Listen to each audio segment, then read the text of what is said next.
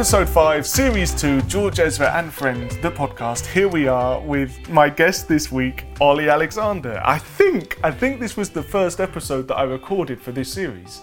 Um, Olly kindly came and met me at a hotel here in London. Um, I think he'd been recording some vocals first thing that morning. And um, yeah, I, I, I loved this one because if I'm honest, and I mentioned this to Olly in the episode, myself and Years and Years, we were releasing our first albums, our early recordings and everything at the same time. And as a result, it meant that although I knew the music of Years and Years, I knew very little about them, uh, simply because I'd been in my own bubble. Um, so it was really fascinating for me to sit down and learn more about the band and uh, how they came to be. I really enjoyed that. So, Olly, thank you very much for your time. I should say at the half-time break, hold tight, we will hear a word from our partners over at Mind Charity. And as always, there may be one or two swear words in this episode. So if you are listening with little people around you, if you have kids in the car, in the house, wherever you are, just a heads up, that might happen. Um, hey, let's get on with it. Ladies and gentlemen, Olly Alexander.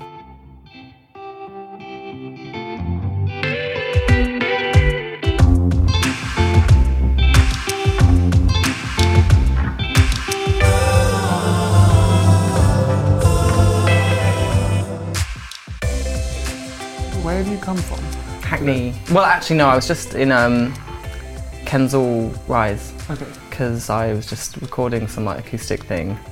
Um, This morning. yeah, I know. It was literally the only time that our producer like because we like half did it before Christmas and then stopped. It's like. Uh, no, not sorry, not before Christmas. What, fuck, where are we? Like a few months, like a month ago, and then we stopped, and then we like forgot to do the vocal, and our producer's so busy, and he was just like, I can only do it Monday morning at 11 a.m. And I was like, okay, Okay, I'll be there. no, fine. Um, so when I, um, I don't know, it's been different for each guest, but I normally like sit down and do a load of research. yeah, It depends though. Like a lot of them I haven't because I've wanted to find out more, or I kind of know what the what the internet has to offer. If that like Yeah. what they've done before. yeah, And I sat down to start researching about yourself and the band. yeah. And I realised because we released our first music at the same time, I was hyper aware of you and your music. Yeah. But because we would have been doing, like, the busiest time of our life would have been at the same time, Yeah. if that makes sense. Yeah. Um, and I decided to kind of keep it that way. So I haven't done loads and loads of digging That's- at all. How dare you? Um, no, for the purpose of this. Yeah, so what, what I know, and please at any point just be like wrong, but as a band, the three of you met in London yes. quite a while ago now. Was it Mikey was starting it? There's Mikey and Yeah. Emre and yourself. Mikey was starting a band 2010, I Yeah. believe. Um, what the first question that comes from that? I know you didn't grow up in London, No. so what? How come you were in London? Well, um, I moved when I was 18 from the Forest of Dean. I was living at my, mum's house with her and my brother. And I moved when I was 18 because I wanted to get away as soon as I could. So I just was like, I'm going to move to London as soon as I can, as soon as I can afford to. And I had been. Um, I had a few. I had, I had just done a couple of acting jobs because I got an acting agent when I was 17, and started working. And um, I was in college, and my college uh, tutors were not happy about me doing this acting work.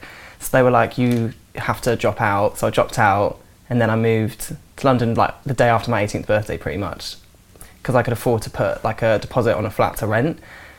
So I was just like, that was the reason I just wanted to get out and just move to like Bright Lights, big city, you know, and I moved so to there, Bethnal what, there was like the allure of. To- yeah, totally, yeah. Had you spent much time here before anyway? No, not really. I mean, I've done bits. I did my work experience at the Pleasance Theatre in Islington, and uh, I've been a couple times. But in my mind, it was just like, you know, I'd been to Brick Lane when I was like 16 or something, and I just was like, oh wow, it's so cool. I want to move there. And so I moved to just off Brick Lane when I was 18 with this girl who was like a friend of a friend. Didn't sort of really know her, and I didn't know anybody else in the city. And and um, yeah, I, I would just had this image in my mind of kind of like walking into this like queer utopia where everyone was like singing songs and making friends with each other and but in reality it was actually like quite hard moving to the city at 18 not knowing anyone Do you think at the time were you going, I'll move to London and pursue acting more? right so i kind of thought that maybe I would, yeah, keep acting because I was in bands and stuff when I was at school, and um, but then it kind of m- me and my friends were in a band, but we went to different kind of colleges, and it sort of like died down, and I was thinking about what I was going to do in my life, and I kind of fell into this. Um, acting position basically like I got an acting agent and I was like oh maybe I'll do this and that's when I moved to London. I took my keyboard with me, and I was sort of like not really doing any music for quite a while, and um, I, I really missed it. And then I met Mikey a couple of years after I moved to London, and he was the first person I'd met who was also a musician who also wanted to kind of, to make music. And I was like, oh, let me join the band. I'll be I'll be the singer. so I forced my way in. And and I heard that at that time, like early doors, it was quite folky. Yeah, yeah, it was really different. That was completely the time, wasn't it? I, like everyone. no, it was though. Like, I remember listening to a lot of um, Beirut Uh-huh. and uh, bon, bon Iver's first album. That was they, they were big, big vibes. But there was even in London though. It felt like because when I was, I don't know. How old are you now? I'm nearly 28. Okay, so when I was kind of sixteen, I would have been. It was just folk bands, and that was what all me and my friends were doing as well. It was kind of like Oh, I the guitar, but it was appeal. Like it was. I don't know. Did you ever listen to Nizlopi? Yes, I did hear Nizlopi. There's a song about the tractor. Yeah. thing. It was actually so good. Yeah. And um, who else was had like a sort of folky vibe at that time? I'm trying to Well, there was all that kind of Laura Marling, Mumford Oh, and Sons, Marling. Johnny Flynn, but then there was the kind of, yeah. Yeah, you're totally right.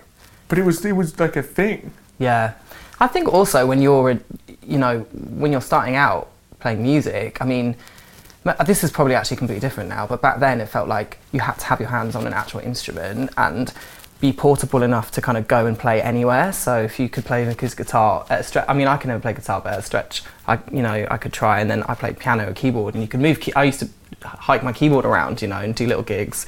So it felt like we were all kind of just making music with what we had. So which was like acoustic guitar electric guitar.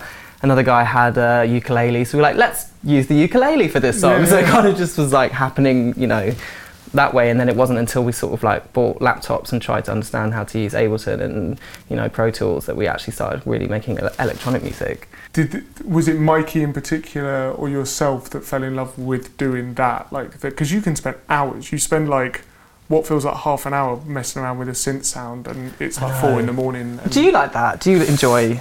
Um, uh, the truth is, I know I'm not equipped with. I've not got the ability, and I've also not got the patience. Mm. So I, I enjoy it for like. There's a day that stands out last year where it was just an afternoon in my own place, and I built a track using this synth, and no one will ever hear it. And Yeah. I really enjoyed doing it, Yeah. but I definitely don't think I'm there yet. No. I remember seeing a, a clip of David Bowie talking about synthesizers, and he was like, "They're only good when you use them outside of what they're supposed to do. Right. As soon as you use them for what they're supposed to do, because he was like, they're built by mechanics, and you know, um, they're the best when you kind of." Do, and that's I actually like the fact I don't know how they work very well because Yeah. it means when I twist something on it or push a fader up or something, it's not. Do, I'm not doing it. Constant surprises. Yeah, that sounds amazing. Yeah, exactly. Yeah. yeah, they're like mysterious magical machines to me. I have no idea how they work really either. Like, I mean, I remember me and Mikey, we bought our, we bought a synth together. This is Roland Gaia, and I like half sort of understood how to use this Gaia, and I used all these, made all these like synth sounds, and then we used them for our first EPs and stuff. And it was like genuinely like I loved doing that, but I literally know nothing about. I- I, just about know what like an envelope does for like, you know, I, I- it's more Mikey and Emre's world for sure. Like they get super nerdy about it and can talk for like Mikey reads synth magazines, you know, like actual magazines dedicated to synth. like, fair play to him. I, I definitely don't do that. Are you like what did gigs look like then in the early days? You were saying like you Well- use what you've got and what you can get around. Yeah. Well, actually, when we first started, we were four. There was four of us. Then there were five of us. We had like a drummer in the band called Olivier and another guy in the band called Noel who played sort of like anything between like ukuleles to like weird tech like Kaoss pads or like triggering his like machine drum drum, machine so on stage would be like a, an assortment of sort of like guitar amps some sort of drum machine trigger setup on some stands um, myself i would be playing like a bass synth um, emre would be playing another synth and mikey would be playing either another synth or bass guitar so it was just a complete mess on stage like it was, and also we always have this running joke because we in the you know when you when we're starting out you have to set up everything on stage yourself. You know you have to like put, know how all the stuff goes together, and like the running joke was that I just never never knew like what any of the cables did or like what went where, and I was always just making mistakes and like having fights with like stage technicians and like sound guys because I, I just want to be louder, you guys. A typical singer, just like complaining. That's brilliant. There's this like I used to do a string of like it would be a week or two weeks at a time. I'd go and do open mic nights and my own little shows in Cornwall. Oh, and nice. um, these guys at SW1 would help me put that together. Yeah. And it What's was amazing. SW1? They're like promoters down there in Cornwall. Oh. Uh, okay. Uh, or in the in the West. Um, and I remember the, this one gig. I rocked up to this place called the Tap House in uh, St Agnes and I met the dude that runs it. He's a dude called Tim, and they're all lovely. I've been down since, so it's like it ends well. For the first gig I got down there for, there was just a PA unset up, and he was like, "Here you go. Yeah, you need to put, you need to set this up." And I was just so I didn't want to let him know that I didn't really know what I was doing. So I, I was just so like, know your pain. Yeah, of course, man. Yeah, I'll just leave me to it. And I was looking at it like, okay, it can't be that hard. I so know that pain. I've been in that position so many times. Just, just let me sing. yeah, I'll be, let me know when you're ready, kind of thing. Um, and did you did you ever consider? I don't know. Was it ever an option for you not to be in a band? Did it make sense for you to be in a band and work with other people? Do you like that kind of. Yeah, I think. I mean, I did some gigs by myself when I was when I was a teenager. You know, I played I played at the uh, at a hedge maze once. You know those mazes that yeah. made of hedges. Oh no, sorry, it was no, it wasn't a hedge maze. It was make, called. Make the audience really work for it to find you. What's that sound? it was actually, I think it was the amazing maze maze. It was a maze made of maize. A maze. Amazing. and um, I remember doing a gig there by myself, and I used to do a few like that, which would be me and my keyboard. And um, but I don't know. I always think I was in a band that's when I was in secondary school, and I loved it so much. You know, I just thought it was um, I love being on stage with your friends and having that, you know, vibe. But um, and then I also didn't know how to make anything happen by myself. Mm. Don't think. I think I, I didn't know how to like. I wouldn't. I wasn't the type of person that would have gone and done a gig solo in London. I don't know. I just didn't. I don't know. I think I needed sort of the kind of confidence and support that you get when you're in a band. Yeah. Um, where, what was the moment where you realised, like, something was happening bigger than you being you know mates making music. Where yeah. like do you remember a moment where you went oh this is we're pursuing this it's happening i don't know. It's kind of like there are loads of those moments in a way because i think like i remember when we we just sort of we made our own video we made a video for one of our songs and this was really early on like i don't know 2011 maybe or something? No 12 i don't know. Um, and for whatever reason this was back in the day of like Hype Machine and blogs on the internet being like super important for like new songs and new, new artists. Um, and I guess maybe they still are, but I, I, don't know. Now it's like all algorithms. I have no idea. um, and the video got like 100, nearly 100,000 views or something on YouTube, which was like a huge deal for an act that literally has come from nowhere. Yeah, of course. Um, and that we got we got management from this video, right? So like managers started calling up or emailing, being like, "Hey, can we meet you for representation?" Blah blah. And at that moment, it felt like, "Oh, maybe this really is a thing." But I think we are all in denial. I think, and we were all just like, "Oh no, this is." And everyone has got jobs, you know, like everyone's working.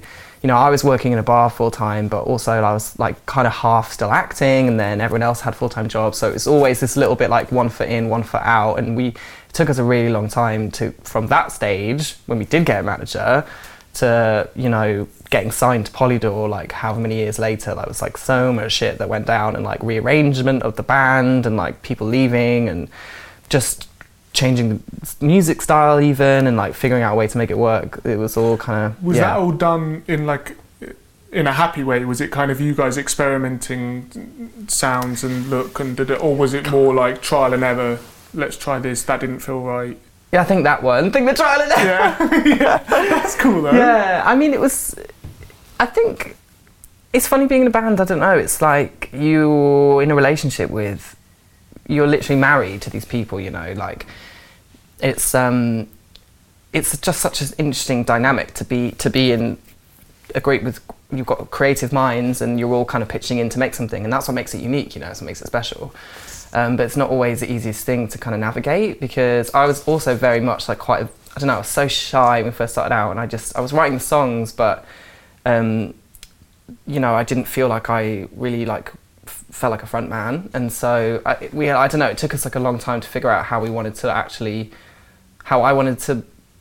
What we, what any of us wanted from the music and the band, you know, like it took us a while to figure that out. And I think it was trial and error. Yeah, it's what you just said. It's, I get that completely because you definitely seem completely like a front man, and there's something for audiences. It's proper performance. Yeah. you know. No, but it's like and that- drama. I don't think you just do that. I think you have to find yourself in that sense. Yeah. And I think also with you, you go from kind of the open mic nights and little gigs like that, and then you support someone in a venue you wouldn't be able to play yourself, and then you play that venue, Yeah. but then you're also supporting people in other bigger venues. Yeah. And with each stage that gets bigger and then festival, that's when you grow into your own a bit more, and Yeah. you start to use the space that you've got. It can be a bit off-putting when you go to like there's someone in the corner of a pub, and they're performing the exact same as they would at the pyramid stage or whatever. You're a bit like, Right. you haven't quite. Right, you should. You need to get there. Does that make sense? You're so right. You're very, very wise, George. Mm. You, I feel like uh, in your future you're going to be like the voice of these like. Well, at first I think you should you should definitely do an audiobook because your voice is very soothing and calming and quite wise. So I think you could also voice the like the character of a wise person in a, either like a movie or a video game, I mean, a wizard. I was talking to someone about this just the other day. I mean, thank you very much. Yeah, But I was like, you're welcome. the, you know, the, the people now, if they write an autobiography, they do the audiobook version, which Ah. means they have to read the whole book and sound interested. So they have to like read their own thing back. But it, it's not, yeah. At 12 years old. yeah. But that must, how did that, what I was going is, I was asking the question, do you reckon they do four hours of recording a day for two weeks? Do you, d- you must, otherwise you would sound so bored. I think they do it in stages. Yes. With my limited knowledge of, of voice I think, Olly, you're guessing. But it'd be so much to do it all in one go. But maybe it would be more time efficient. Who knows? Um, Oh, do you think you ever do an autobiography, George? uh, I don't think I've got anything to write about just yet. Oh. I don't think I've got. Well, but in your future, you may be. maybe. Maybe your maybe memoirs. I kind of hope that nothing too extremes happens to me in life. I feel like to have an autobiography, you have to. People want- extremes have to happen, But people want the details. People but I don't want people to have the details. There you go. No, I think it's more the ones that I have read autobiographies. It's like proper life events, and although I've done like above and beyond what I thought I would do, I don't. But not- you've got a unique experience and a unique point of view, just like everybody does. Yeah. You know, so I know what you're saying. I'm not. Try- I'm not pressuring you into writing an autobiography. Yeah, I'm like, yeah. so I'm going to be your agent. yeah. So then, like, how does what does writing look like in years and years? Do you like screw yourself away and write loads of lyrics or melodies, and then come to a room and you know the guys have got Yeah, so I think the songwriting process with us is quite unique. And also, actually, it happens in lots of different ways because we, um, you know, I always was always writing songs. Like when I first learned to play piano, I first learned to play the piano. Um, my dad like taught me how to play some chords, and then like how you and taught me how you like I don't actually. I'm not really technically proficient in music in any way, but I was explained like the structure of chords and how they make sense within like certain keys. And so if you work out the, you know, there's a pattern for every chord, and like I kind of started to work that out, and that's how I kind of like taught myself to play piano because I had this chord, this songbook there was just chords of kind of like famous busker songs of like Dylan and Joni Mitchell and whatever. So, sorry, this is a really like roundabout way of telling No, no. telling you how I write good. music. Um, I just I figured I just noticed that all these songs had just four chords in them, you know, and I was like, well, this is all you needed for this song, so I'm going to write a song to these four chords. Um, and I basically just that's how I started writing songs, you know, just by myself and like making little songs up and you know making little dance routines to the songs. and I had like a four-track um, cassette tape recorder thing, which um, is I'm sure is probably like an, a vintage piece of memorabilia now, but um, and like made little songs and stuff. And then so what, Mikey and Emre, when I met when I met Mikey and Emre, they were already uh, in years and years. They were already a band and like they were making music, but they didn't have. Uh, it was very sort of like just ambient, like uh, Okay. kind of like just pieces of kind of music without vocals even, and they they hadn't really done much yet, and they were sort of looking for a singer and also someone who could write you know songs. And um, I was like you know oh, well I love writing songs you know that's my that's my thing.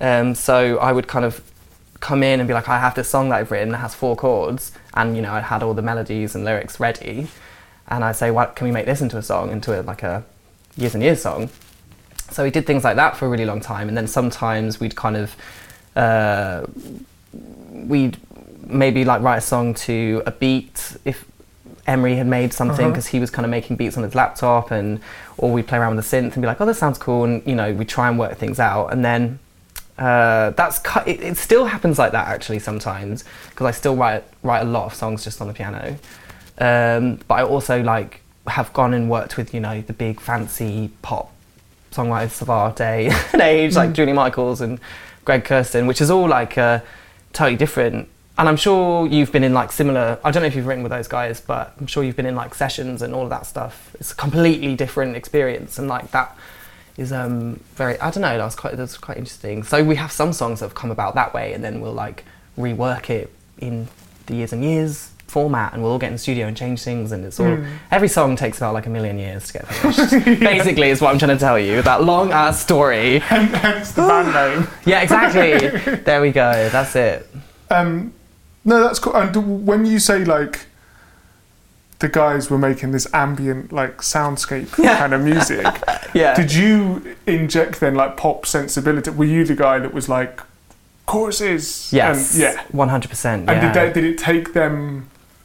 Did they have to warm into that idea, or were they? I think, I mean, there's always been a sort of like, I'm always pushing the pop angle. And I mean, it sounds ridiculous now because obviously we're a pop band, but, but especially when we first met, it was definitely a bit more like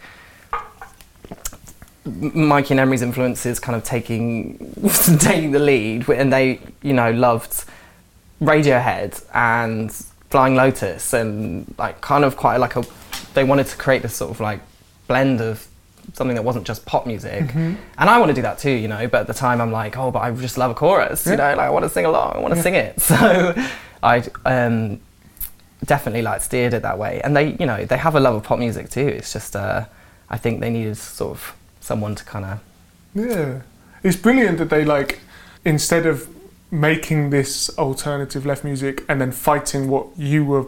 You know, it's brilliant Yeah. that they went like, yeah, let's try it out. Let's marry the two. Yeah, I think I think so. I mean, it wasn't always quite that uh, easy, but you know, I sometimes think tension is good too. You know, it's good. Like me and Emre have fights all the time. Like, but we at the end of the day, we like we do we just love each other, so it's fine. Uh-huh. But like, it's I'm glad that he's for lots of reasons. I'm glad that he like you know needed to change the hi hat sound, needed to go in and like alter this and make me think a bit more non-linearly.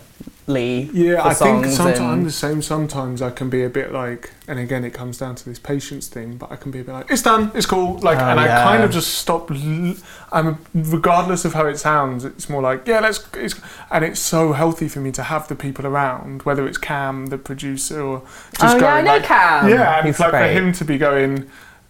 Well, no, we, Yeah. you know, it's really healthy to have that, and it, it, it kind of, You need it. Like you, absolutely, you don't know everything. Like I know nothing. I know exactly. I'm like, I know less and less as time goes by. I think the one thing that Cam, so for anyone listening, Cam is the producer that I've worked on with everything I've ever released so far. Lovely Cam. And um, that he's amazing in so many different ways. Like, not least his ability, but his, the, be- his patience with me is just amazing. I always think that about pro- producers as well because you just need the level of patience you need to just like deal with artists full stop but also just like spending time like going over everything and just the, the it's like extraordinary Yeah, levels yeah, they're like yeah. superhumans Yeah, because and also it's like it's their art as well. Them Exactly, like agreeing yeah. to work on something is them going, "Oh, I love what you're doing, and I want to put my name to it." yeah Um, but it's more just me like sitting in the back of the room going like, ah, like just bored because Yeah. I, I get yeah. Thank you, Cam, if you're listening. Hi cam Hi, Cam. um, the one thing that I really remember, and I, when I say that, what I remember is a really blurred memory. But I Mm. remember being at home. It was the festival season of 2014, I want to say, but it could have been 15. And you were on Radio One talking about. This is where it's blurred because I know you've gone on to talk about it at length since in Mm. different things, but about your experience with bullying. Mm. Um, and it was one of the first times I think I'd heard one of my peers or someone like using their platform for good in that way. Wow. Because if you think about, I'm not, I'm not suggesting that other people don't do things that are good, but I, it was the first time I'd heard it. Just naturally, I had the radio on, Mhm. and I remember thinking even at the time, you know, what's the demographic of Radio One? It's young people, and how important it is for them to hear somebody that they probably. It's so easy for them to go, oh, this person that's got it made. You know, Mm. they're doing this, they're doing that. Um, yeah, it really stuck out to me as something that was a brilliant thing to be doing, and I know you still do it. Oh, But ha- was that? I think it takes a running jump to even. It takes a running jump to even talk to the people you know and love about anything going on. To to make the decision to do it publicly was that something that. Yeah, it took a while to get used to the idea of doing that, or was it something you knew you wanted to do? No, it was. Um, well, thanks, George, for lovely, lovely um, comment. Um, I, I, it sort of happens by degrees, I think. You know, like as in, I never really don't, don't remember ever having a time where I was like, and now I'm gonna talk about this. Uh-huh. Um, I, I guess, I sort of just, re- I realised that. Well, I guess two things. On the one hand, you know, I've, um, you know, I've lived my own life through the kind of lens of my own personal experiences and, and my own personal mental health, right? Like I've had to get really good at kind of managing my own mental health in order to survive, really. And so part of what I've learned over the years was, um, you know, sharing. It was a really, it's a really hard, and you just said it, it's so hard to talk to anybody about what, how the way you're feeling. And um, I still find that hard, but I think I, I'd learned that doing that is a good thing. You know, like it's always good to, um, if you can, be share what you're going through and be open and, and, and try and be honest about what you're feeling. And I guess I applied that to just the sort of the time that the, the crazy time that I was having being interviewed all the time and being on stages and and suddenly finding myself being asked questions where you know if I was talking about my time at school like it's just it wouldn't make sense I don't know I can't imagine not saying that I was bullied because actually it was like a really big part of my school life you know and so it just kind of came out and I didn't really think too much about it I guess and but then at the same time I was seeing um, how we were starting to gain fans, right? And like that's the first time you know ever have fa- you know people who show up and want to listen to you. And I was seeing what they were responding to, and like they would come up to me and say like, "Oh, I just you know I get really get this from your music," or "Thank you for um, you know this song and the lyrics mean so much to me." And they would tell me what they were going through and they were struggling and stuff. And and I'd be like, "Oh, me too. Like I I'm I'm the same." And then I realized that we were kind of both sort of helping each other out in that exchange. And I was like, well, this is, feels really good. And like, I know so many of these people who come to our shows now, like, could maybe benefit from this kind of exchange happening. So like, I'll just keep doing it. Do you know what I mean? So it kind of just like it, it just kind of escalated in a way. Yeah, yeah.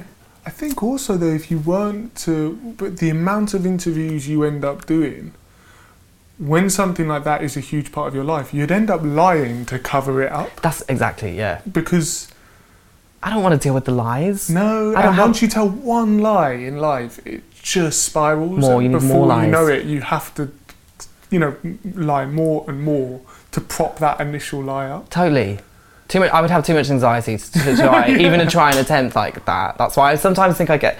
I'm a bit. I don't know. Sometimes I have maybe been overly honest in some instances. Do you feel that? Do you feel like sometimes, uh, actually, Well, I, th- I, th- I think yeah, because sometimes you know my I'll have upset someone in my family, and I won't have known. But I won't have known, like you know, for instance, that like someone in my family may have read something where I, where I talked about something that's affected them as well, you know. And I and once that had happened, I was really like, okay, I need to be careful about what I'm saying, you know, like other people's lives are involved, not just mine, and that made me feel um, like maybe I you know, I had a bit of a sliding doors moment where I was like, I wonder if I just never said anything about my private life and Yeah. personal life, would would would this have sort of happened? But you can't really think like that. And um, I kind of overreacted in the moment. I was like, oh God, I you know. But it was actually fine, and um, it's. I, I think I'm really I'm happy to have shared what I have, and you know, I think I'm still figuring out what it all means. Obviously, like life, Mm. like everybody else, but. Mm.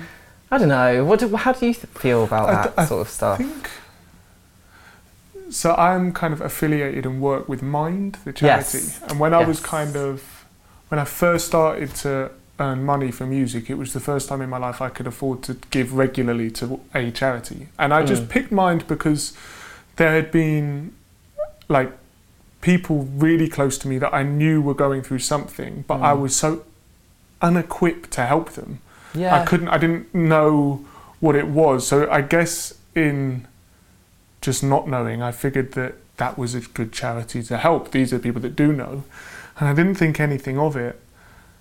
And then at the end of the first record was the first time in my life I was feeling. The word I use now would be anxiety. I don't know if that's exactly right, but it was a feeling I know I'd never had to experience before. I've had like an amazing life, and I still have, regardless of that. But I think it was a real wake up call for me to go, oh, if somebody in your position that's had the upbringing they've had, that you know, to then for this to happen, it Mm. can happen to anyone. Yeah.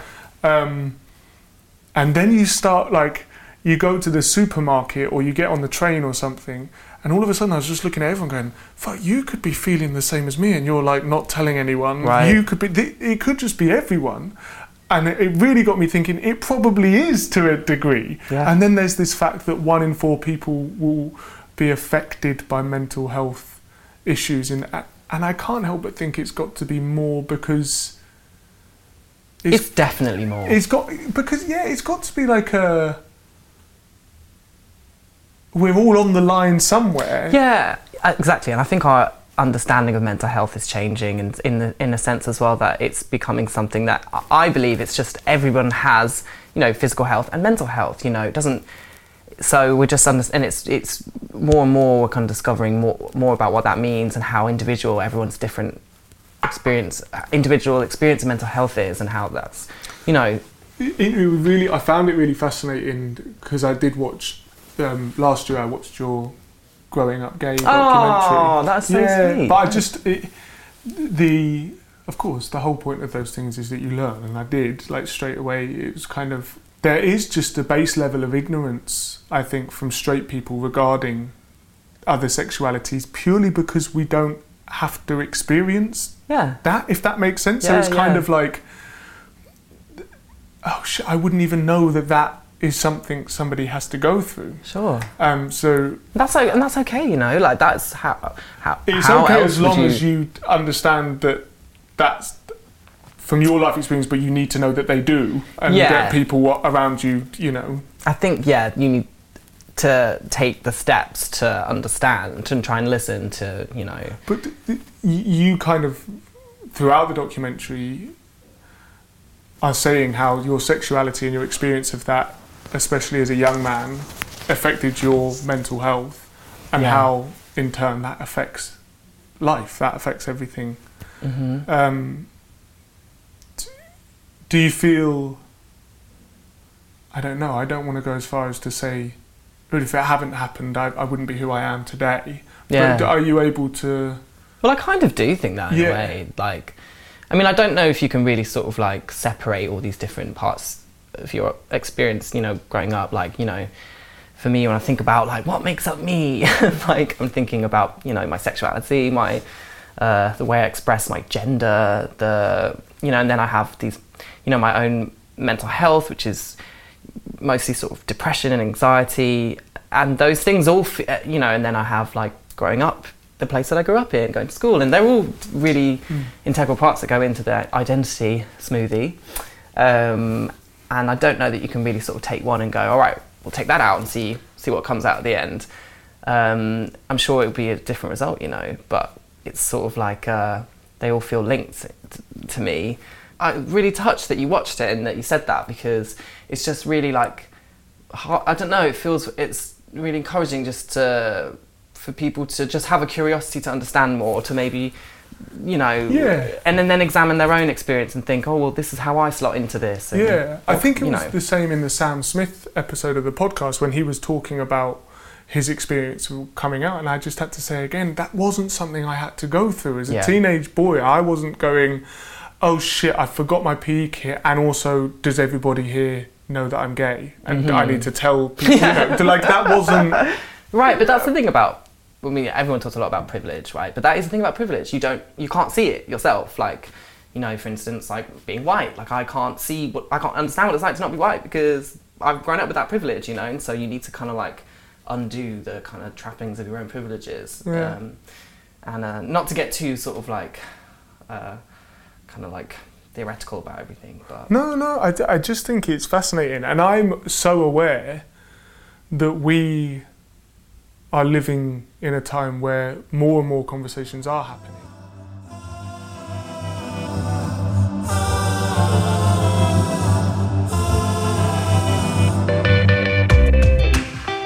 Welcome to the interval, the halftime break. Ladies and gentlemen, this is the section of the podcast where I take a minute to tell you everything that is going on in the world of George Ezra.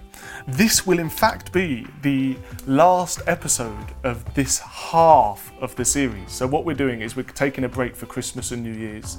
Um, I don't want to get in anybody's way while you sit back and enjoy time with family and friends. So, we're going to take a little break uh, and come back punching in the uh, new year, which is exciting. I mean, we're in the middle of December, so you know, me and the band have just been here, there, and everywhere, especially in the UK over the last few weeks, recording different kind of Christmas TV programs, radio shows, uh, things for the new year, even one or two bits to, um, we've kind of got ready for the new year. Um, and it's a it's a busy time. It's, it's funny because we're not playing full shows. Um, and when we're playing full shows, when once you're doing that, you're on tour. You know, you're in the um, swing of it. Whereas this is more, it's all over the place, and it's a bit of this, it's a bit of that, and um, there's less routine, which in many ways is very exciting. In many ways can be tiring, um, but there's nothing wrong with being tired. I think it's a, it's a good thing to work yourself. Um, saying that, I am very much looking forward to a Christmas holiday. Um, for any of you that feel as if you miss a bit of George Ezra in your life over the Christmas holidays, um, head over to georgeezra.com and that's where you will find music, videos, merchandise, information about live dates, photos. You can also sign up to my journal um, from there, which uh, if you sign up, then once a week you will receive an email from me. Each week I sit down and just write a little entry of everything we've been up to in a little bit more detail than what I'm doing now. Uh, that might be something that you're into. Um, other than that, I would just like to say a huge thank you to all of you that have supported us this year. Um, people say things like what I'm about to say, and I, I don't know, sometimes it's taken as not being genuine, but this has been the most incredible year of my life to date. It's just been an absolute pleasure to be a part of, um, and such an experience. So, yeah, thank you to all of you that have kind of come out to see us live. You know, I love that, and everyone that's kind of bought the album and shared the album. That's yeah, it just m- means a, a great deal to me. So thank you very much for enjoying it with me, and I hope you have. Um, and I hope you're as excited as I am for the new year. Um, it's kind of cool because next year we get to really sit down and enjoy the work of this year. You know, the tickets are sold, there'll be a festival season, and it's kind of like, yeah, it's almost like next year is the reward after the year of work that we've we've had. So, um, yeah, thank you very much to all of you for your support. Thank you. Now we're going to just take a break now to hear a word from our partners at Mind Charity. Here we go. Brilliant. Thank you very much for uh, hearing me out there. Um, I hope you find that useful. If you were listening over in Europe, you might have heard an advert. Uh, if that's the case, I hope you enjoyed whatever they were trying to sell you. right, I don't want to take up any more time. I reckon we should jump straight back into our conversation with Olly Alexander. Here we go.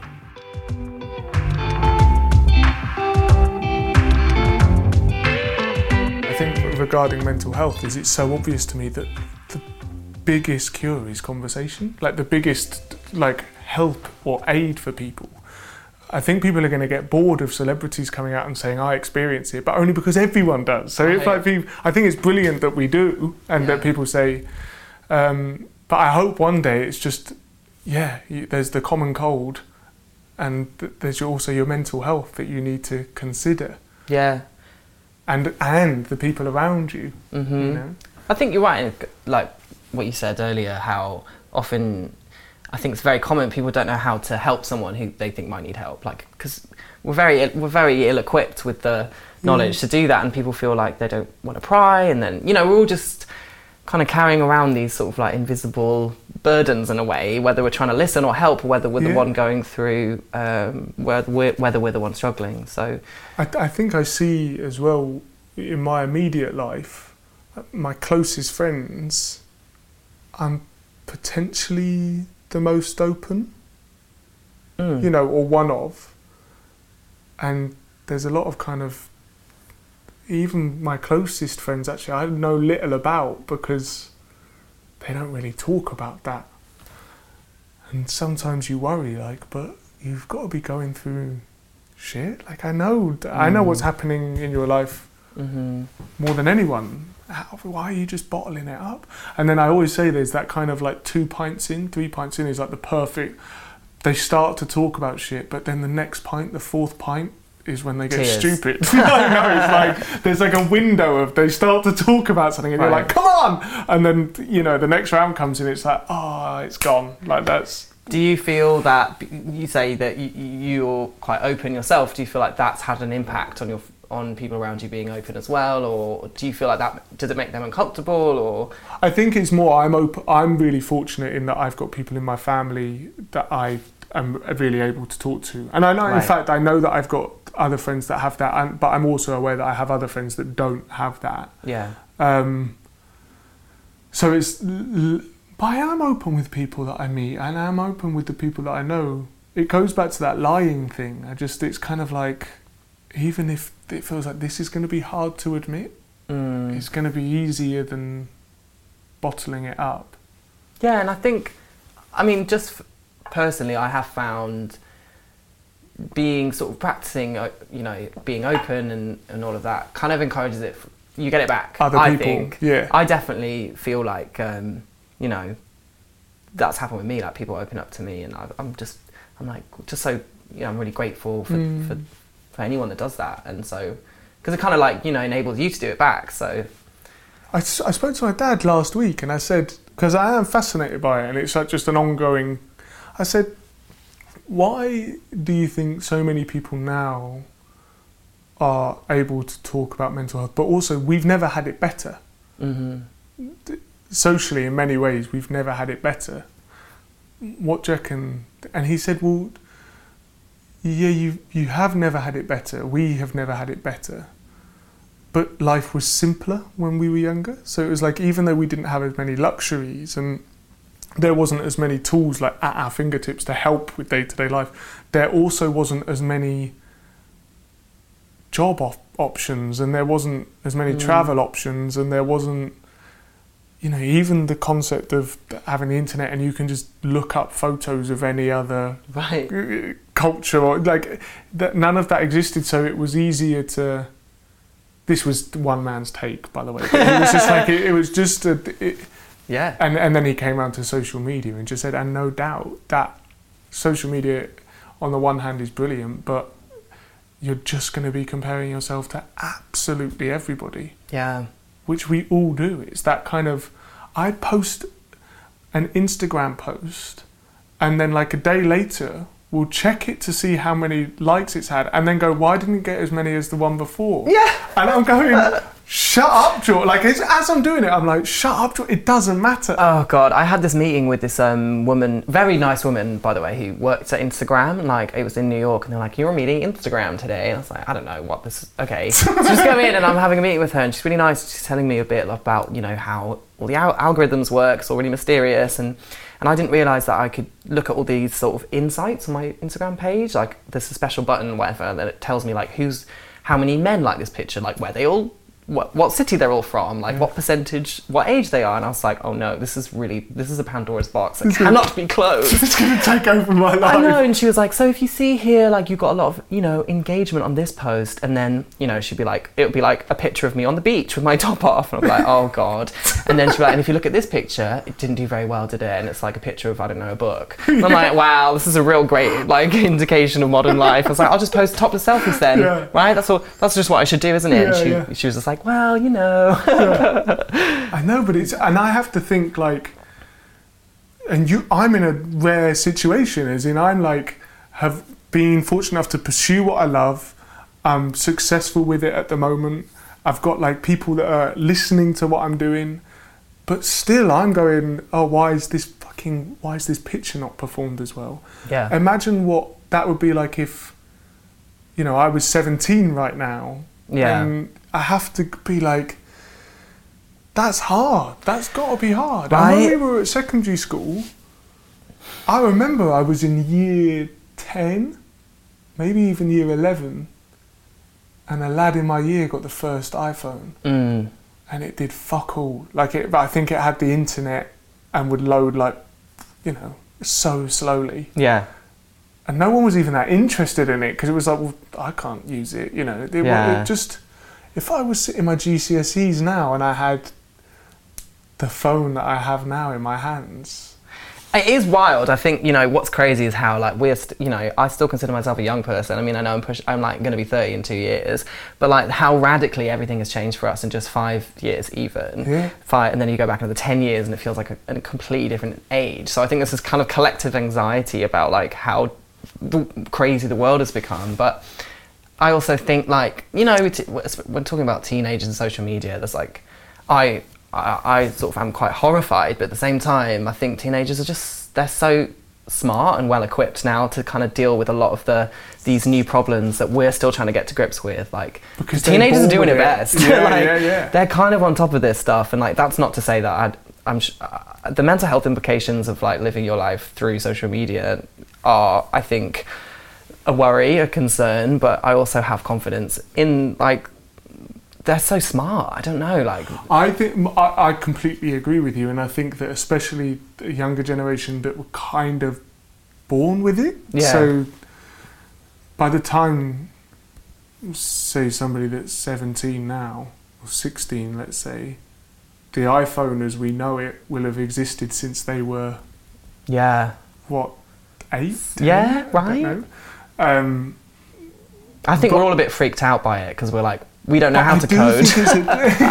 yeah, but I do think it's addictive. It is, it is, yeah. And also, let's be real, like there are what four companies in the world who are like dictating how we spend 90% of our time. Yeah, it feels yeah, like, you know, if you're on Instagram, Facebook, Google, like there are just a few companies I like this. would We're going down the conspiracy. I know. Oh, listen, I am so in on my conspiracy theories too. But I do. But but but like actually, those platforms aren't there to make you feel good about yourself. They aren't there to like help you lead a better life. They're there to make you spend money and spend time on their Yeah, app.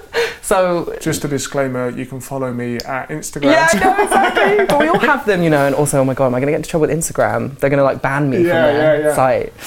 And it's addictive, you know. It's Do you designed to be addictive. Do you think that it's possible that you know how like every action has a reaction, and you know everything comes and goes in fashions? Mm. Do you think there will become, or do you think there will come a time where the fashion is to be off grid? So teenagers will be like, huh, my nan's on Facebook. Right. You know, like I'm not.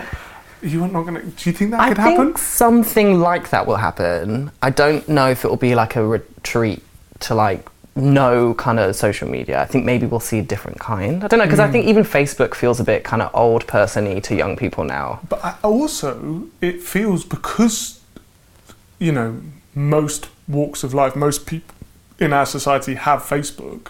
It feels more just like a government, like Yeah. log thing that you Totally. have. Collect, they're farming all that data, George. They're bigger than the government now. Down with Facebook! I'm gonna get so much trouble. Yeah, I just, I mean, if there's a revolt and the reaction is that people just hide away, I am behind that. But it's uh, mad. I mean, it's mad. Mark Zuckerberg literally had to testify in front of you know Congress or wha- whatever it was, and he's literally just created an app because he wanted to rate girls in his like university. Oh yeah, he that was a how it platform that- started, isn't yeah, it? and now he's kind of he's swaying elections Yeah, potentially yeah, yeah. around the world. So yeah, I don't know. It's we live in interesting times, George.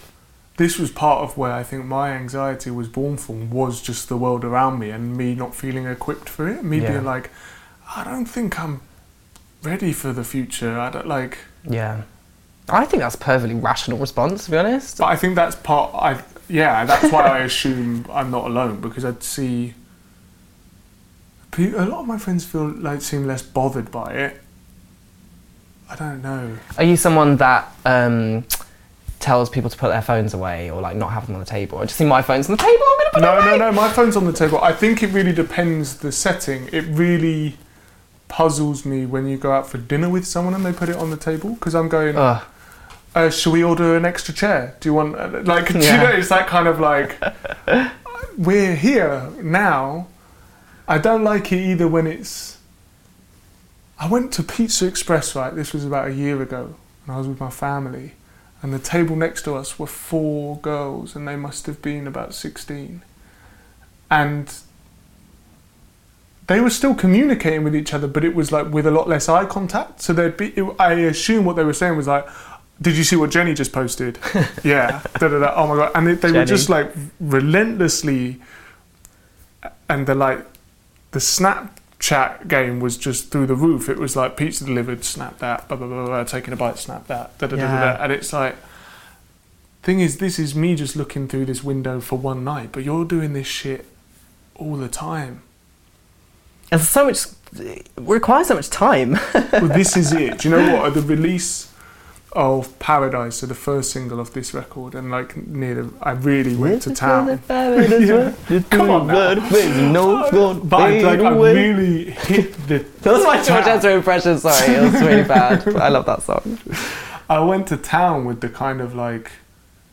I don't know the, the posts and like I, I find it really easy to get sucked into that like it's addictive Yeah. and then at the moment I've definitely died down the record's out and it's kind of it, it feels a bit less my online team are going to kill me but it feels a bit less necessary for me to be as relentless at it It does make me laugh how much sort of like I, I, I would imagine the sort of general pu- public wouldn't know like how much social media is such a huge part of yeah, like record labels of a musician's life now. honestly for you listening it's literally like they're a meeting after meeting of like we've come up with this idea da, da, da, da, da. Whole strategies. and you go like but the thing is people like it most when I act like a wanker in my Instagram stories Yeah, and then they try and sort of like reconstruct anything you might have done that was kind of like cool Just or natural, just natural. off- yeah. let's do it again, but th- Yeah. with this lighting.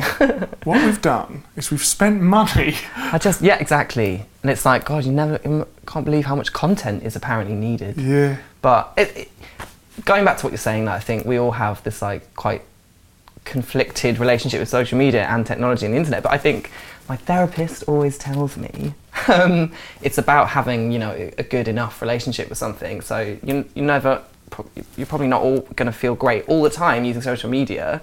Um, or you know it's going to give you anxiety and it's about sort of managing you know not saying that you have to completely never have social media for instance but just kind of getting to a place where you feel like you you can kind of like you know yeah develop a sort of good enough relationship i don't know but whenever I go on holiday I delete the apps from my phone i think it's good to take breaks Yeah, but on this last holiday, I went on. By the way, for anyone listening, this isn't like I'd go on holiday. The way I was saying that was like last week's holiday. but I, I instead of deleting the apps, I just didn't feel the need to open them. And then when you do that for a week, when you do next open them, you're like, this is full of shit. Like Mm. people are posting nonsense. There's, and I was spending hours looking through this. Such a time killer. It's su- it eats time. Do you feel as if you're experienced? And I would like urge anyone listening to go and watch Growing Up Gay. I think that it's kind of I don't want to, but there's bits in particular where you're going through your um, diaries that you've kept, which hats off to you for keeping that up because I've tried sporadically throughout my life, and there's just like Mm. notebooks with like two pages. Yeah, yeah, yeah. Um, it's yes. It's. I don't. Yeah, I'm. St- I still. I've, I've got a diary with me, but I'm quite sporadic at the moment Yeah, as well. But it, it's kind of like obviously a lot is documented especially like you touch on in the documentary like releases you use. All of your experiences bad or good in life do you think that you use them for creativity and you write about them and use them as like influence and inspiration? Or do you feel as if sometimes your creativity is like an ant- it's an escape from that? No, I think it's the first one. okay. Yeah, um, but it's also. in- I think it's kind of both in a way, actually, because. Um, but I think I've tried to sort of uh, think less about escape. You know, because I. I don't know. There's always. I cannot be the one. I'm becoming one of those people that always talks about their therapy, but I just was about to say my therapist also says, just one of those wankers that says this now. Um, you know, the things that scare you, you should go towards them. You know, like that's how you kind of like grow and all of that. So, I think um, it's like I always think performing music, and that's why I think I love performance so much because it is this moment of fantasy and escape. And um, but you, but I think it's connected to you know all the things, the way I process, you know, my life, just the way I kind of experience the world, and Mm. it feeds into it, you know. So it's kind of, I guess, it's a bit of both. The one thing I'm really curious about is your second record as a band is is it fair to say it's a concept album? Are you guys calling it a concept album? I mean, I think we kind of we we're, we're okay with that Yeah. definition. But that's kind of it's definitely not being done much at the moment at all. Did you know that's what you wanted to do? Yeah, I knew from well, it's interesting. well, I guess the the album is sort of it's a concept album in the sense that it's um, even before we made any music, I was like, I want to create this fantasy world with um, you know androids and mysterious magical things happening. And uh, that I, I just knew I wanted to do that, you know, because I was like, why the hell not? I've always Mm. wanted to make something like this. Like, didn't need to sort of like directly tell that story or anything because I just the songs just come from like personal experience, but they took on this like kind of different meaning in a way or different. I don't know. I just So loved when- setting it in this world. Yes, but when you were writing the record, the songs Yeah. uh, individually, were you going, "Oh, I need the song where this happens"? No, no, no, no. okay. So no, exactly. I wasn't doing that. I was kind of just letting the songs happen naturally, like as Mhm. I would normally sort of write anything, and then um, thinking about kind of telling the story visually, like the videos, and they, and the, but then they kind of like started in, informing each other, you know, and then the album was kind of finished, and we were making the music videos, and um, we didn't. It was like our, my, our manager Martha that was like, you should call the album Palo Santo, and the the fictional play because we were trying to figure out what the name of the city was where all the people who are listening, by the way, probably have no idea what I'm talking about. But basically, th this Palo Santo is the name of our album, second album, and it's also the name of this fictional place where. Um, these androids kind of like rule, Mm. and human beings are like these famous performers in cabarets, and all the androids come to see them because they want to like know what being human is like. Um, and so, yeah, my manager said, oh, you should call the city Palo Santo because you have a song called Palo Santo, and um, it's, you know, we love the name and like the way it sounds. And so I was just like, yeah, let's do it, let's do it. And then the song Palo Santo kind of took on a different meaning, if that makes sense. Does Mhm. any of this make sense? as I'm Absolutely. I? I, I'm just, yeah, like aware that like, yeah, absolutely. I, it does make me laugh, you know, that in, you know, I, I, I, it brings me like endless joy that I can, um, you know, be doing a promo tour and just be like, yes, and this is what the androids did, and this is what this magical symbol means. Yeah, yeah, yeah. Just making it up on the spot. Yeah, exactly. it's really funny it's, and it's fun. Um, yeah. I'm really sorry. There was something I wanted to ask before um, that I completely forgot to ask. But Let's with go back. yeah, sorry, with everything that you like, knowing that you are somebody that experiences depression, Mm. um, was there ever a part of you that thought, like being in the public eye, or the success, or the you know having to go on stage when you're not having the best day, or you know all of these things come down to being in the public eye. Has that ever been? Is there times that stand out to you where that's been particularly hard? Oh yeah, totally. I think th- they're. Well, I don't know. I suppose I I always expected um, a certain type of success, whatever that means, whatever it meant to me, would um, make me this like uber confident, uh, like invincible. So you thought it would be like a, a key to fixing something in a way? Right, like Okay. this golden bullet, silver bullet, whatever the right phrases, um, that would kind of like, you know, figuratively slay all my demons. And then when that, you know, I felt like I'd gotten to a place which was beyond, you know, my wildest dreams, having a number one album, uh, and then realizing that, you know, it doesn't f- fix everything, obviously.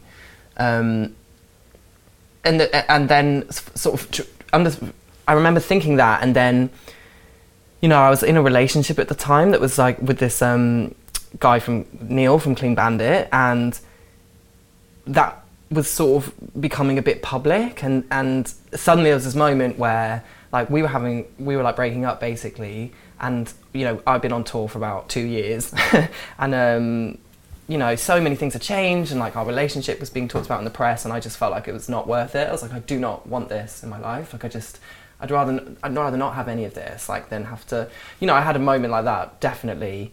Um, and sort of less extreme times where I've thought like, is this really, I think I struggled, to be honest, when the album came out and the, the year that followed. It was quite a difficult time because you I suppose, you know, you're you're just trying to adjust to suddenly having achieved something which is so kind of phenomenally unlikely to have happened, and then trying to kind of like understand how you fit into all of that. Um, Also, I think there's an element of like, this is the dream. This is like, so, is it supposed to feel like this? right, and you feel like you not aren't allowed to really complain. But yeah, and also it's that thing of like, life is still normal. Like the other day, I was here. In fact, I was at Good Morning Britain, which they film here, yeah. ITV. So I woke up, was on national TV, then went home and had four, no, five weeks worth of American touring laundry to do. Oh, and so you're sat there having done makeup and everything and talking about like, isn't it great? The Yeah. album's still da da da da da da. And then you get home and you're like, th- th- this is a really simple example of it, but it's like Yeah. life is the same. Life is completely normal, uh, whilst also being completely bonkers. It's it's I think it's a lot a work. I think it's quite hard to process, isn't it? I think sometimes you'll be like, I don't really have any idea what's going on. This is a bit mental. Um, and I felt for a really long time, you know, God, I'm so, you know, I, I you know, I'm, the things that success came with, you know, which was like things that I always dreamed about and things that, I, you know, I don't come from money. I don't come, you know, and it's earning money allowed me to provide for my family. It allowed me to support them. It's allowed me to support myself. Like it's changed my life no end for the better in lots of ways, you know, and all the success and it's given me confidence and I have a platform and I can like go through all this checklist, you know, of like, oh my God, I'm so lucky and I'm, I'm literally living the dream, like you said. Um, but, and so I felt like I couldn't really have, I had no right to even pe- like utter a single word that would might indicate anything was different. But then I just got over that. I was just like, do you know what? What, what was holding me back was just worrying that people would think I was full of myself, or Mm. worried that people would think I should just get a grip. And sometimes you do need to get a grip. Don't get me wrong, but actually, you um, I just sort of realised that there was, was I was worrying about what other people would think, and I was like, I'm Mm. still doing it. I'm still like, you know, I should just I don't even know what po- what my point is now, but I think I was going to say something like let it just let it be. I think the only now on this record, for myself, am I now comfortable with my close friends kind of admitting that what's happened has happened. Like I used to like tell white lies or like just dumb it down. this is so interesting. Do you have friends from? Are you these friends you've been friends with for a long time? yeah, Yeah. So they're from home. I'm not from like a creative. My my family are all creative, but it was never uh, a means of income. Both my parents are teachers. I didn't come from like a circle of friends and family that you know were in. I don't know the arts or anything like that. None of the, yeah, none of this is normal for me or Yeah. m- my and I spent for the whole first record. I lived back home still as well at my dad's, and so you'd go home and it would just be a bit like. I think for most of the part as well, I was trying to kid myself and them that I hadn't earned any money. So Mm. it would be like, oh yeah, but you know, it all goes, to, you know, da da da da da da. da. Mhm. It's the deal I signed, da da. It's just not great. And then it's like, George, it's okay. Like it's okay to admit that it's gone pretty well Yeah. and something mad has happened to you. That's all right. Mm. Like, in fact, it's almost more insulting to not enjoy it. Right. Like, it's more of a yeah. So only now am I able just to be like, yeah, this thing happened and it's cool. It's fine. Yeah, that's very interesting because um, I feel I think maybe feel quite similar because a lot of my friends, you know, all my closest friends, you know, have had for a really long time, really most of them, and uh, it's very weird to suddenly be like, I, you know, my friends like go from not being able to go out for a drink because it's just like it's more it's way cheaper to stay at home and drink, you guys. To then me being like, I can pay for us to go, Mm. you know, and like that was it's um just it's just a thing. It's an interesting thing that happens. Like creates this sort of quite strange. I don't know. It's very. It's. I can't even describe it very well, but um, I think I think if I'm honest, it's just owning it and growing up and being like, this doesn't change me yeah. and it doesn't change you. It- It's like that nothing's no, different. exactly. Nothing's different. I think, um, yeah, I did this thing on the first record in particular. When you're at the height of an album, you're more likely going to get clocked in the street and like people recognize you. Yeah. And I, I don't handle it very well. I don't like, I'm never rude, but I, it definitely, I, I- this thing happens where I leave the front door and I'm completely, I forget completely that that might happen. Mm. And then when it does, I'm really on. I'm like, oh yeah, shit. Oh hello, yeah, yeah. yeah, Let's have a picture. Great. And then I'm thinking, who else is looking at me? I literally Yeah. like I'm walking around Boots, going like, better not buy what I actually need in case anyone sees me. I've Oh just, my I'll God, just I'm get some Epsom salts. so embarrassing. but but it meant that on the first record as well, you don't want to go to certain pubs or like certain events. But I never also wanted to say, "Oh, guys, can we yeah, not?" and then you feel like a, because you feel like such a dick, being like, oh, I guys, want to go to actually, I don't know if you guys know, but I've got like relative celebrity these days. So so you would go and like. Whereas now it's like I'm more comfortable just going. I don't know. Oh, maybe instead of going that place, do you mind if we go here? Just because I'm less likely to be clocked. I don't know. And I just know feeling comfortable with that. It's yeah. I totally know what you mean.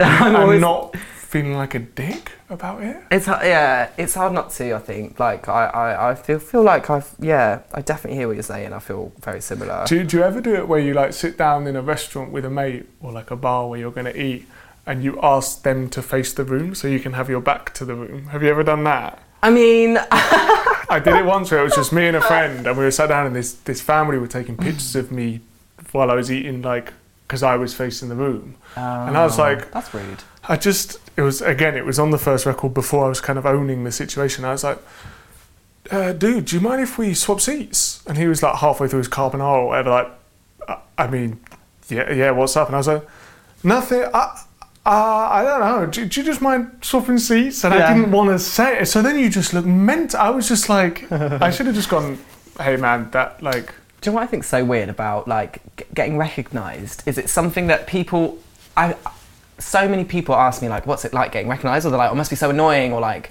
can you?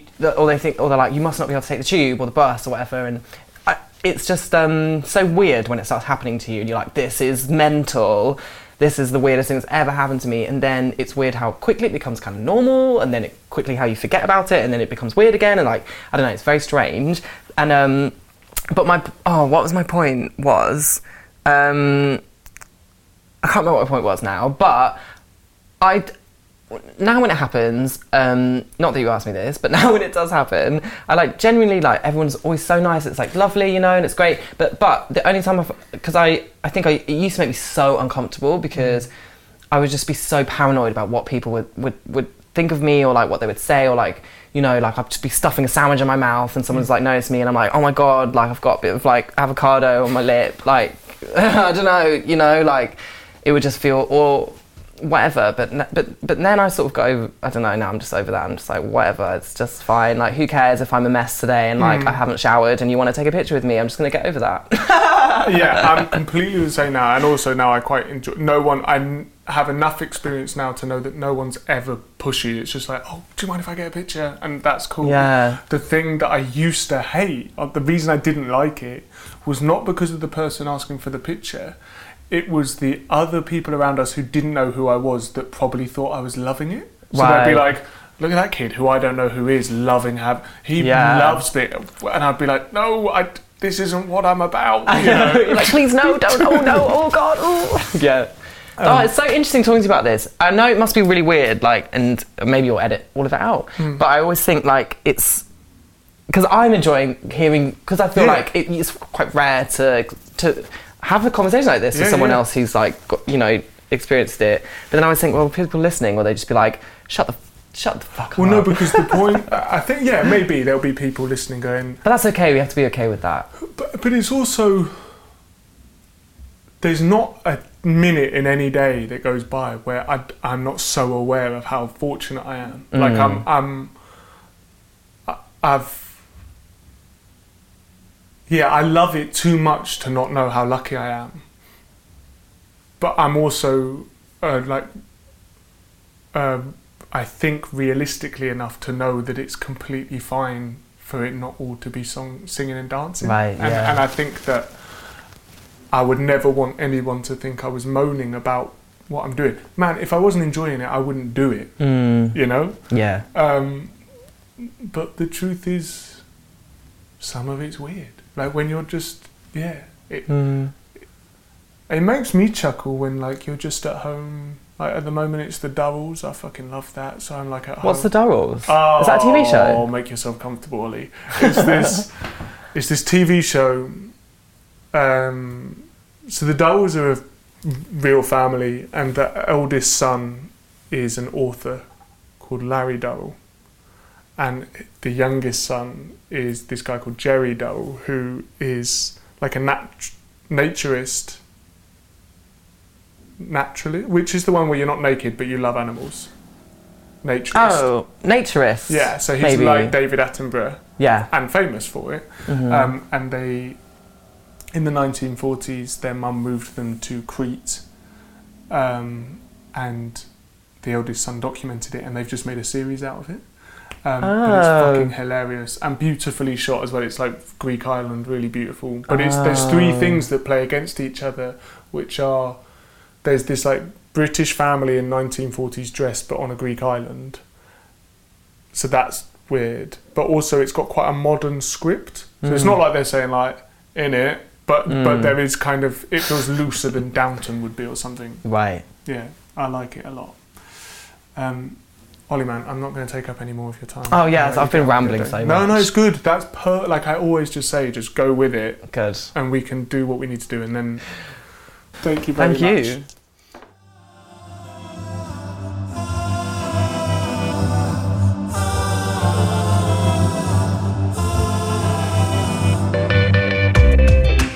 Thank you very much for your time, Olly. Thank you for meeting me um, earlier in the year. And I hope, Olly, that you had an amazing year. We didn't see each other again. We were at the same thing once or twice, but both very busy. So I hope you had an amazing year and I hope you enjoy your Christmas. Thank you very much for your time. Of course, thank you to Warren Borg for editing this podcast together, to Oisin Griffin for the animations, to Josh Sanger and the Closer Artist team for helping me do all of the admin, the sadmin that helps get the podcast out to you. And of course, ladies and gentlemen, thank you very much to you for meeting me here each week. Um, as I said earlier, we're taking a little break now. So if you're new to the podcast, why not make the most of the break to go back and listen to some of the older episodes? Um, I think you'll love them. Other than that, ho ho ho, Merry Christmas, Happy New Year, and I will see you in 2019. Thank you very much. Bye bye.